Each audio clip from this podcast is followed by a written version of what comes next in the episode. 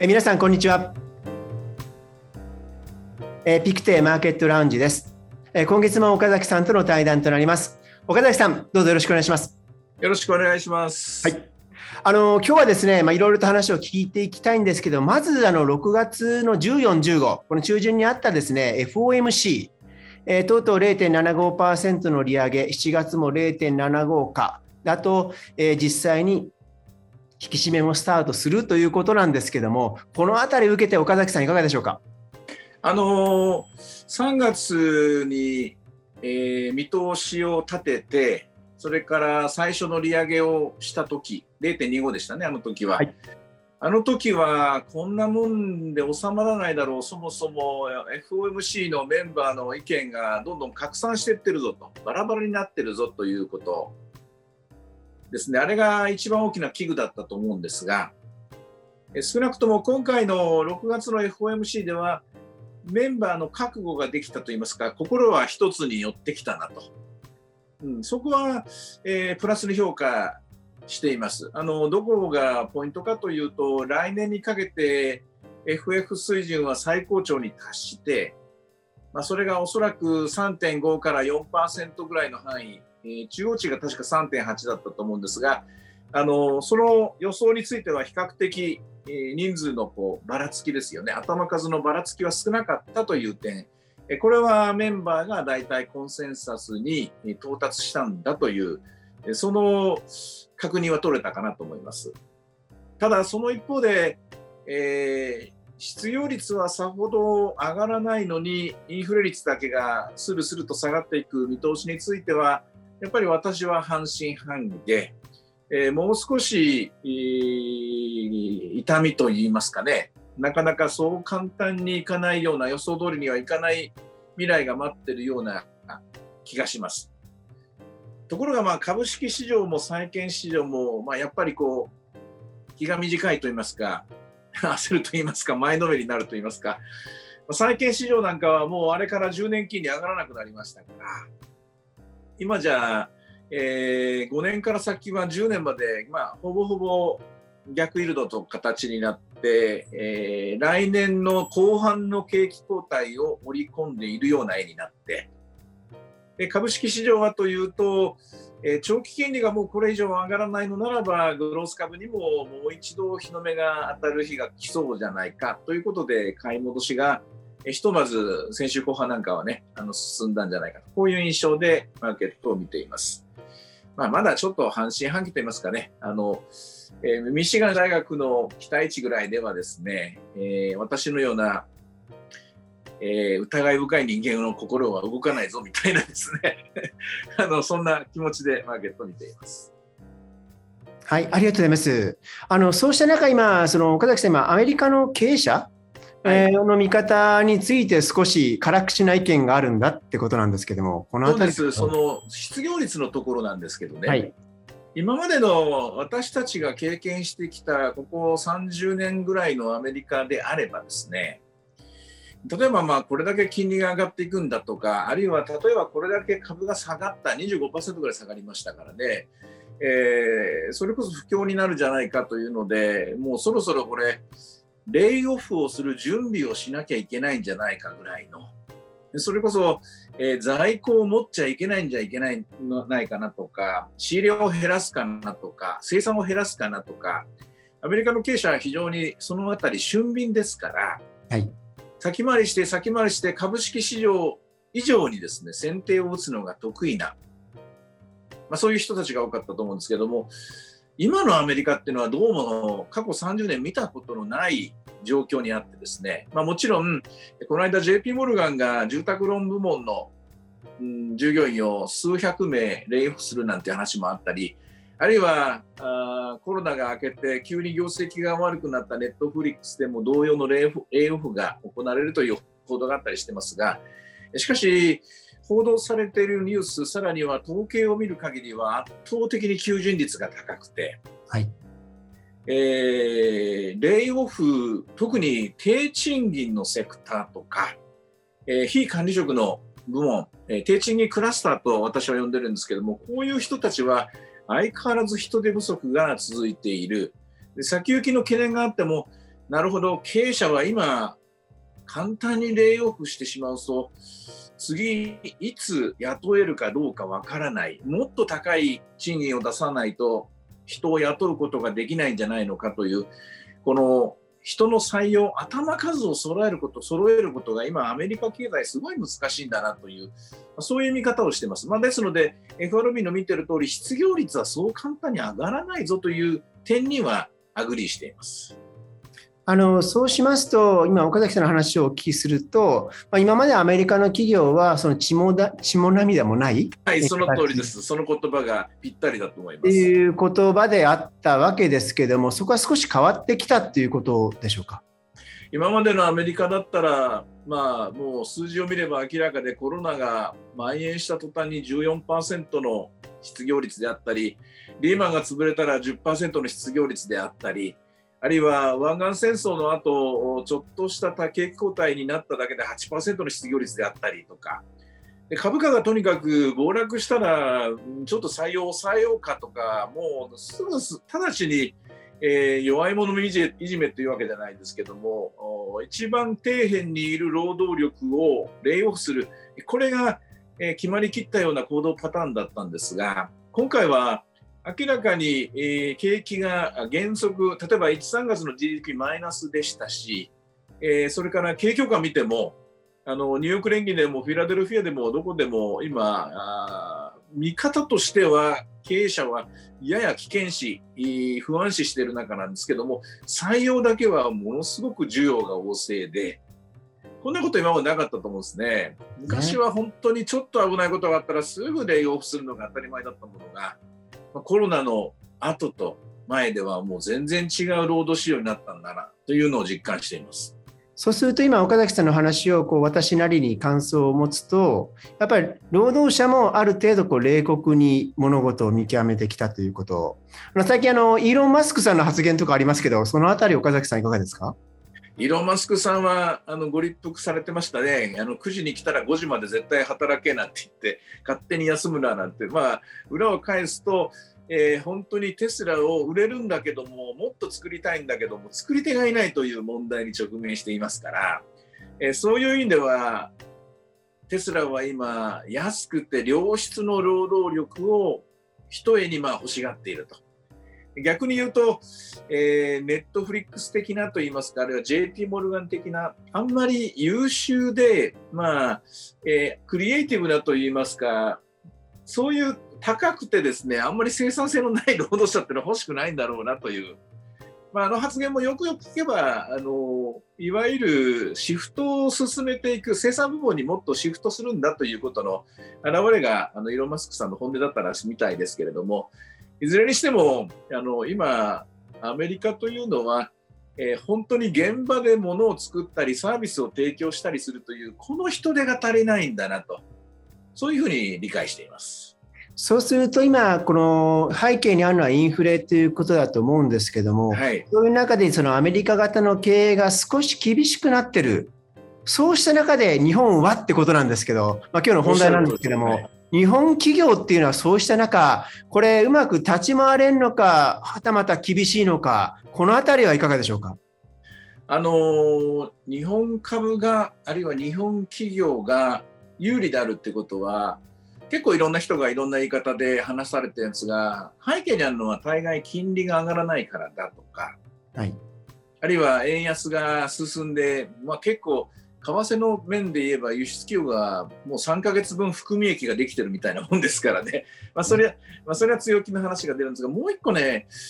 忘れてならならないのが、まあ、私は古い人間なんでこのポイントにいつも光を当てたいんですがやっぱり優秀でで、世界レベルで見れば低賃金の労働者がいっぱいいるのが日本ですよね。私もそう思います。で、アメリカと違って日本というのは過去においてあの失われた30年の中でなかなかリストラができなくて、はい、まあ、というのも簡単にレイオフができなくてで今今のようなその今というか新しい時代の経営に経営陣がついていけなかったなんて負け組、ガラパゴス、いろいろ揶揄されたんですが、まあ、とにもかくにもアメリカのようにレイオフはしなかったんで頭数調整はしなかったんですよね、日本という国は。労働市場において、頭数調整はしなくて、まず時間調整をしましたよね、時間の。まあ、労働時間で残業を減らしていきましょうなんてね。私なんかがまあ社会人になった頃はもう残業がしたくてしたくてしょうがないみたいなですね。あのあの遊ぶお金を増やすからってそんな感じ？そうですそうですそうですあの平均賃金なんか上がらなくても残業して稼ぎゃいいやみたいなもう本当単純な発想で働いてたことを今でもよく覚えていますけども、えー、80年代っていうのを言うのがまだ確か金融界では、えー、週休2日でなかったですよね、土曜日半ドンとかね。そうですね。かつ24時間働きますそれがまあ週休2日になって、労働時間が短くなって、で次にバブルが崩壊して、も残業がどんどんどんどん残業してまでやる仕事がなくなっていって、えついにはついにはサービス残業をやめましょうなんていう社会的なトレンドができて、さらにそれでも結局、過剰な労働供給が日本という国にありましたからね、人が余ってましたから、結果的に正社員の数を抑えて、非正規の数を増やして、そしてパートさんの数をもう今じゃ3割以上になってますけども、どんどんどんどんこうやって縮小していく。とにもかくにもアメリカのように頭数を減らすことができなかったから、時間と質で調整してきた30年だったと思うんですね。でもこれが、景気が良くなってインフレになって人手が足りないとか、受注がいっぱい抱えるようになってくると、アメリカの場合ですと、頭数減らしてしまいますから、減らしてしまいますから、これから残業しない従業員がいっぱいいて、賃金の上昇を望む従業員がいっぱいいますから、アメリカ型でいけば、これ、頭数増やさなきゃしょうがないわけなんで、そりゃ賃金上がるわなという、ちょっとした労働市場ボトルネックと直面してると思うんですが、我が国の場合は、今の若い人はどうなんですかね、私だったら残業はもう、あ、やります、やりますと言ってですね、2時間や3時間ぐらい平気で残業しますと。まあ、もちろん、今、年俸制のね、あの仕事をしてる人も多いですしね、えー、だから昔とはそういう雇用形態が違うので、まあ、私の例を引き合いにするのはよくないんですが、一方で、まだまだアルバイト、パートタイム、非正規非正規のあの割合が圧倒的に多いですから、そういう意味では、日本の労働市場は柔軟に、極めて伸縮的に、それこそ企業にとってみれば、労働コストが急に上がるとか、人手が足りなくて、受注の、えー、膨大な受注に応えられないとか、そういう現象を、そういう点ではアメリカの経営者に比べると、悩みは小さいんじゃないかなという気がするんですね。あの今その話を聞くと私もですねあの、まあ、どちらかというと古い人間ということになると思いますけども あの当然ながらその残業と言われなくても自分がやる仕事はやりたいという思いでやってきた思いがあ,、りますし、まあ、実際にも残業代も出てましたし実際にですねその働いた部分でいくとその分他に代給を取ったりする、まあ、多分こういう制度ができてきたからだいぶこうなんかこうあのやりやすくはなってるんでしょうけどもただおっしゃる通り若い人はですねやっぱりこう価値観がいろいろあって働きたい人もいる。多分もう熱に働きたい人いるかもしれませんけども逆にやっぱり残業はノーだよとありえないと、はいはい、あのプライベート家族を大切にしたいという人も多いかと思います。まあ、今でいくともうブラックっていう言葉が出ますから非常に厳しいんですけどもそうした中でこう若い人も日本がいる企業も含めていって日本企業ってのは岡崎さんどう見ていったらいいんですかね？まあ、ただそのあの若い人たちの肩を持つわけでもないですからそれでもやっぱり日本人って私は働くのが好きな民族だと思うんですよ。はい、あの一緒に今テレビラジオなどで仕事をさせてもらってる若い人たちも、はい、命ざれ命じられなくても仕事してるし、えー、例えば土日だってあの資料作ってくれたりとかですね、まあ、どういう雇用形態かよく分かりませんがまあまあ、ボトルネックを感じたことはあんまり私は日本の会社に今までいてさほどはないです。まあ、今どうですかね、例えば、あの外食なんかしたるとすると従業員の数が少なかったりしてねちょっとあの運ばれるのが遅いとかそういうそういうその程度のことだったら感じるんですけどもただ私のまあ見てる日本人っていうのはよく働く。熱心に働く。でいざとなればえー、休日。これは友人のメーカーに勤めている友人なんかが実際にあった話ですけどもコロナの後はみんな土日土曜日も出勤してたと。その後もちろん休日のシフトはあったみたいですけどね。そういう点非常にフレキシブルだと思うんですね。アメリカはそういう意味ではかたくななと言いますかすぐ帰っちゃうみたいなところがあってまあそれも一つアメリカの今求人難であるとか賃金上昇を作っている点だと思うんですね。これあの面白おかしく語ってますが高いところから見ればアメリカっていうのは2つこれでまあちょっと問題を抱えてるように思うんですね。まあ、1つは財とかサービスのボトルネック同時にもう1つはあ人材という労働者というボトルネックですよね。どちらも供給制約であるわけです。でもちろん我が国も財サービス、まあ、財でしょうね、エネルギーという財でしょうね、こちらは、えー、電力問題が代表でありますけれども、我々も問題を抱えてるんですが、その一方でまだまだ日本は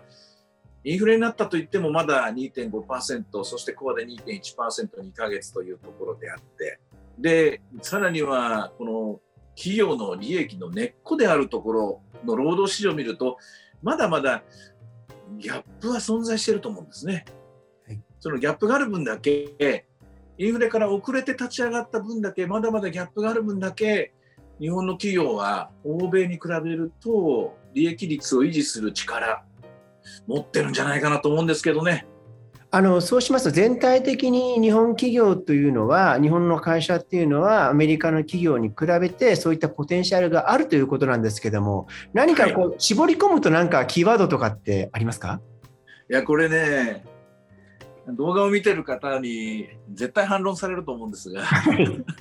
まあ、あえて言いますと私はあの中高年はよく働くと思うんですよ。うんその若い人たちが働かないというんじゃないですよ。働く人たちもよく働くんですが中高年は本当に働くのが趣味と言えるぐらい働き者が多かったように私は思うんですよ。はい、で一頃ですね会社指揮法を見てもね、はい、結構みんな新しくてイノベーティブな会社を探したいもんだから従業員の給料が高い。なおかつ従業員の平均年齢が低いなんていうフィルターをかけてですねえー、中高年が多い会社っていうのはダメな会社だみたいなですね。まあそんなですね、えー、言われ方をしていた、えー、古き良き伝統企業が大勢あると思うんですが、はい、昨今あの重工と名の付く会社が大暴騰したりですね、はい。まあ、これはもちろんあの防衛費が増えるという明確な売上増加というストーリーが書かれてますから、なるほどシナリオに沿ってのですね株価の動きだと思うんですが、そこもなんだかんだ言って平均年齢高くてですね、本当に古い会社で、えー、そういう面でいくと、なんとか重工とか、なんとか製作所とかですね、そういうのを全部、もう一回調べつぶしに、名前だけでフィルターかけても、面白い銘柄と久しぶりに会えるんじゃないかななんて、私は見てるんですよ。なるほど。今、そうすると、今、なんとか重工っていうのは、多分三菱重工と三菱重工っていうのは、ご承知の通り、これ、長崎のところで始まって、そうですそうです、えー、明治のところから岩崎がこう払い下げをされて、まあ、日本郵船という会社、その中からまあ重工が始まり、はい、えー、そしてこう三菱電機とかね、こういった会社も出てきてるような、まあ、本当にこう、スタートっていうのはまさにこの船から始まったようなところだと思います。あと、その石川島については、石川島、え最初造船所だったんですね。IHI っていう会社は、え2007年にできて、うん、2007年までは石川島播磨重工と いう名前を言ってました。でそれの、まあえー、っとスタートどうですかって話をすると、1853年に石川島造船所っていうのをですね、うんえー、作ったんです。これはまさにこの江戸時代の水戸藩が作ったんですけど、もう時代すごいでしょ？あのペリーの来航するし、欧米が列強するから、それになんとか対抗しようと思って政府がですね、こう水戸藩になんとかその造船所を作れというところからスタートした会社で、そしてまあ明治になってもですよ、その海軍省の中で、あのその時はもう石川島のですねこの船を修理する場所、まあ、その跡地をまあ借りたりとかして、さらに拡張していったってことなんですけども、まあ、そこから例えばどうでしょう、あの飛行機をやったり、いろんなものが増え増えてきてるわけですよね。なので、やっぱりあのスタートがやっぱりこう明治だったり、江戸時代だったりするところから脈々と来てるので、やっぱり重いですよね。いや、すごいなと思うのは、あのあんまり大河ドラマにもならない話なんですけども、はい、それだけ船を作る技術を持った武士がいたっていうことですからね。や、そうなんですよ。あのそこで面白い話は一つあってですね、うん先日、あの今、全国ツアーをずっとしていて、あのまあ明日の長崎で終了、47都道府県最後になるんですけども、あおめでとうございます。えー先先週ですかね、えー佐賀に行った時に、うんえーセミナー前に20 2、30分時間があったんで、隣にですね、えー佐賀城の二の丸があって、そこが資料館になってて、うん無料で入ったんです。入ってみると、いきなり砲台が置いてあるわけですよ。鍋島藩でしたっけ？そうです。鍋島藩が実はその今、お台場の砲台って言ったら分かりますかね？そういう砲台を全部ほとんど、実はあの幕府がですね、注文して収めていたと。で、なんでかっていうと、やっぱりその海外との交わりがあって、長崎で実際に、長崎って藩がなくて、幕府直轄だった。そうですよね。あの福岡と佐賀で2年ごとこう、えー担当するってことなんですけども、やっぱり海外から種子島銃だ、いろんな銃とか鉄砲とか 入ってくる中で一生懸命真似て、そういったこう加工技術を真似て実際作り出したというところで、まあ、このあたり、まあ、薬品とかも含めてですよ、ものすごい研究をして、それでその藩の財政も支えてきたと。いうようなことなので、やっぱり、ね、時代をこうずっと紐解いていくと、いや、本当、勉強熱心っていうか、すごいなっていうふうに実は感じたんですよ。そうなんですよね。だ理系武士、つまり理系民族、理系、私は文系文系の大学に行きましたけども、そうやってちゃんと図面引いたりとか、薬を作るなど、船を作るだの、ね、鉄砲を作るなど、あの武士で作れたからっていうのがやっぱ大きくて、で代々それが明治政府でも、で、まあ、戦争が終わってからはそれが民間にという形で今があってと、なんか脱線してしまいましたけども、はい、あの私はそういう意味では、まあ、アナログと言われちゃおしまいなんですけども日本の製造業ってもう一回皆さんもう一回調べませんかみたいなですねそういうキャンペーンを夏にも張りたいかなぐらいの気持ちで見ています、えーよく働く社員がいる会社がやっぱり強いと思うんですよ。うんただもちろんその時に売らないものを作るっていうのはダメなんだけども、はい、今は世界が物が足りなくなっている。で今、日にが上がってて、みんななんか不況が来てるような錯覚に陥ってますけども、はい、本当、景気がいいわけなんで、今は。はい、本当は注文も、えー全部欲しいものでいっぱいなわけなんですけれども、物が足りなくて、それでなんか、えー実質ベースで不況が来ちゃうっていう、なんかわかのわかんない理屈で踊らされてるんですが、注文はすごく多いわけですよね、世界中で。ね。で注文が多いから企業が作るサービスを提供しなきゃいけないこれは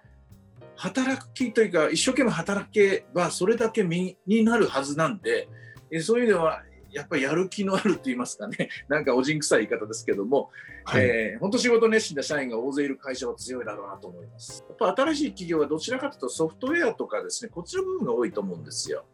それに対してそれはまあ財とサービスでいうとサービスの方になるわけなんですけども財の方で言うとやっぱまだまだ日本の力っていうのはあるように思うしそれが意外と知らないところで進化を遂げてるっていうケースもよく見ます。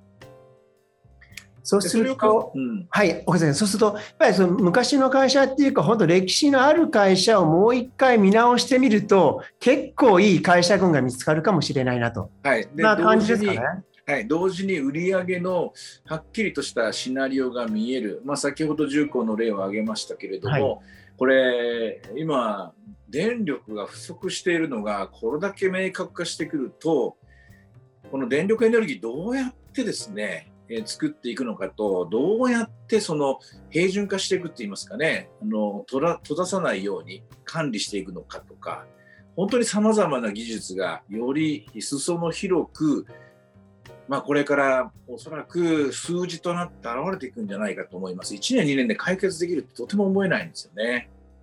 わかりました。あの今日すごく重い話っていうか、え、そうなのっていう、結構ですね、逆説的な話で、私は結構新鮮に思ったんですけど、じゃあ、岡崎さん、そろそろ結論をお願いしてもいいですかね？まあ、結論はちょっと今あの思い詰めてるわけではないですけどやっぱりインフレの時代って日本だよ日本有利だよってだって高度経済成長って昔のことをわずか数文字で熟語で短くまとめてるけどあれってインフレの時代だったじゃないと。ね、60年代70年代80年代までって実はインフレの時代だったでしょうと。であの時代って日本はものすごくまあ、それこそ世界中から後ろ指さされるぐらい働いたんですよね。今はそこまでやっちゃダメですけども。で、あの時代って日本はやっぱり円安かったんですよね。つまり、我々はあのよく自虐的に日本が落ちぶれたみたいなガラパゴスだとか発展途上国だみたいな何と言われようがこれやりないっすがここリスタートだったらすごいチャンスだぞと。というふうに。で国内で十分、えー、労働力は賄える。とりあえずこの夏は、えー、これだけ円が安くなってそして一周遅れで何度かんだ言ってるけどもこれだけまだギャップがある日本の中で投資機会を見つけることに、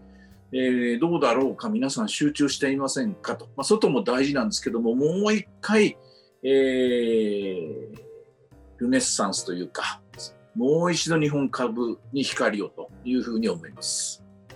あのそうすると今あの、為替の話も少し触れられましたけども、はい、もう一度光をってことでとその、まあ、中高年というか、そういった方々もさらに活躍してるする企業を注目ということでしょうし、為替もこの部分、業績的にはプラスになるんで、株価的にはまだまだ私も紆余曲折あると思うんですけども、どちらかというと、こう乱高下しながらでもやっぱ上方向と、そんな感じなんでしょうか？もちろんそうですよ、乱高下してるとか言っても、とてもじゃないですけど、昔の乱高下と比べたら、今年の日本株の下落なんてのは非常に安心して見てられる。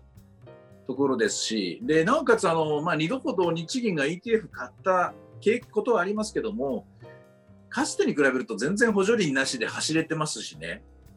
で、あとまあ一つはいつジャンプするかだと、もうそれにかかってると思うんですが、そのアメリカ株なしでもジャンプできんじゃないかなと私は思うのは、その先ほど冒頭でも言いましたけども、なんだかんだ言ってもう6月、今週で終わるんですよ。はい。つまり最初の第一四半期も超円安で過ぎたんですよ。でおそらくこれ、七区も円安ですよ、このままいきゃ。はい。ね、おそらくもうすでに15%は間違いないと思いますから、2割ぐらいの円安で半年過ぎるわけですよ。で、2割の円安の含み益が、これ上半期、えー、ポロリポロリと会社から発表する前に多分抜かれますよ、またあちこちで。でそうすると株式市場はその話を、えー、上半期情報修正の見通しというのは、早ければ8月、遅くとも9月には出てくるんじゃないですか？ありがとうございます。そうすると、あれですね、あの岡崎さんが最近見られたトップガンマーヴェリックのように、えー、絶好調っていうか、もう本当、満員御礼って感じが続くんですかね。すみませんあのさっきまでその話を一生懸命してたのでね あの「トップガン」を見終わった男たちがみんな空を見上げてるってあれがすごく私は好きでですねそうですか36年前みんな現役でバリバリ働いてたですねおじさんたちがですね昔を懐かしむのとトム・クルーズいまだに現役で目いっぱい働いてるっていうのに刺激されてみたいなとこですけどもあのまだまだまだまだやれるぞとかあるいは36年経ってそのおじさんたちが1周回って2周回って3周回って投資家に変貌しつつあるところもありますからねこういった人たちの行動も楽しみです。まあなんか時代っていうのはそうやって時々こうやって思い出させてくれるのがこう映画であったり音楽であったりすると思うんですけれどもおそらくこの動画を見てる人もああ見た見たと。自分も空を見上げたなみたいなですねそういう人たちいるんじゃないかと思うんですけれども。えー、まあ、また脱線してしまいましたけども私は9月までにとしましょうか。日本株はおそらくジャンプをするだろうな。ジャンプというのは1割から2割の株価の上昇ででほっといても円安が続けばどっかでこのニュースははっきりしてくるのと同時に同じ思いをトップガンの世代の経営者たちも考えてると思うんですよ。はいトム・クルーズと同じ年代もしくはそれよりちょっと年上の経営者たちもこれ間違いなく今利益出てますからね。で利益が出ていて、それ内部留保でうちはどうするんだということも考えているでしょうし、それから金が足りないんだったら借りりゃいいじゃないかっていう、これ打って出るかという発想も考えてるだろうし、もう一回やってみるかという、もう一回飛行機に乗ってみるかみたいな感じですけれどもね、もう一回戦うかみたいな、ガッツを持ち始めてるんじゃないかなと、こういう日本経営者、日本人のアニマルスピリット、かつて日本にもいっぱいあったわけですよ。60年代、70年代、80年代、80年代、日本人のアニマルスピリット強烈だったですからね。そうです、ね、あれが今回、えー、この、えー、意図せざるといいますか、このコロナの後の日本が出遅れたとかいう中での円安の中で、ふくふつふつと醸成されていると。とりあえず3万円ぐらいまでは簡単にいくんじゃないかななんて楽観的な見通しを持っているんですけれども、ダメですかねあの株価についてはそこまでこう明確に言えませんけども、やっぱりこの6月、7月、嫌なところが1回あるかも分かりませんけども、はいはい、やっぱり秋にかけて上昇傾向かなというふうに思ってます。はい、あの今日岡崎さんにそう元気のある話をいただきました。あの来月、はい、来月もさらに元気をいただけるような話をお願いしたいなと思って、明るい話題でいきたいと思います。岡崎さん、今日はどうもありがとうございました。ありがとうございました。失礼します。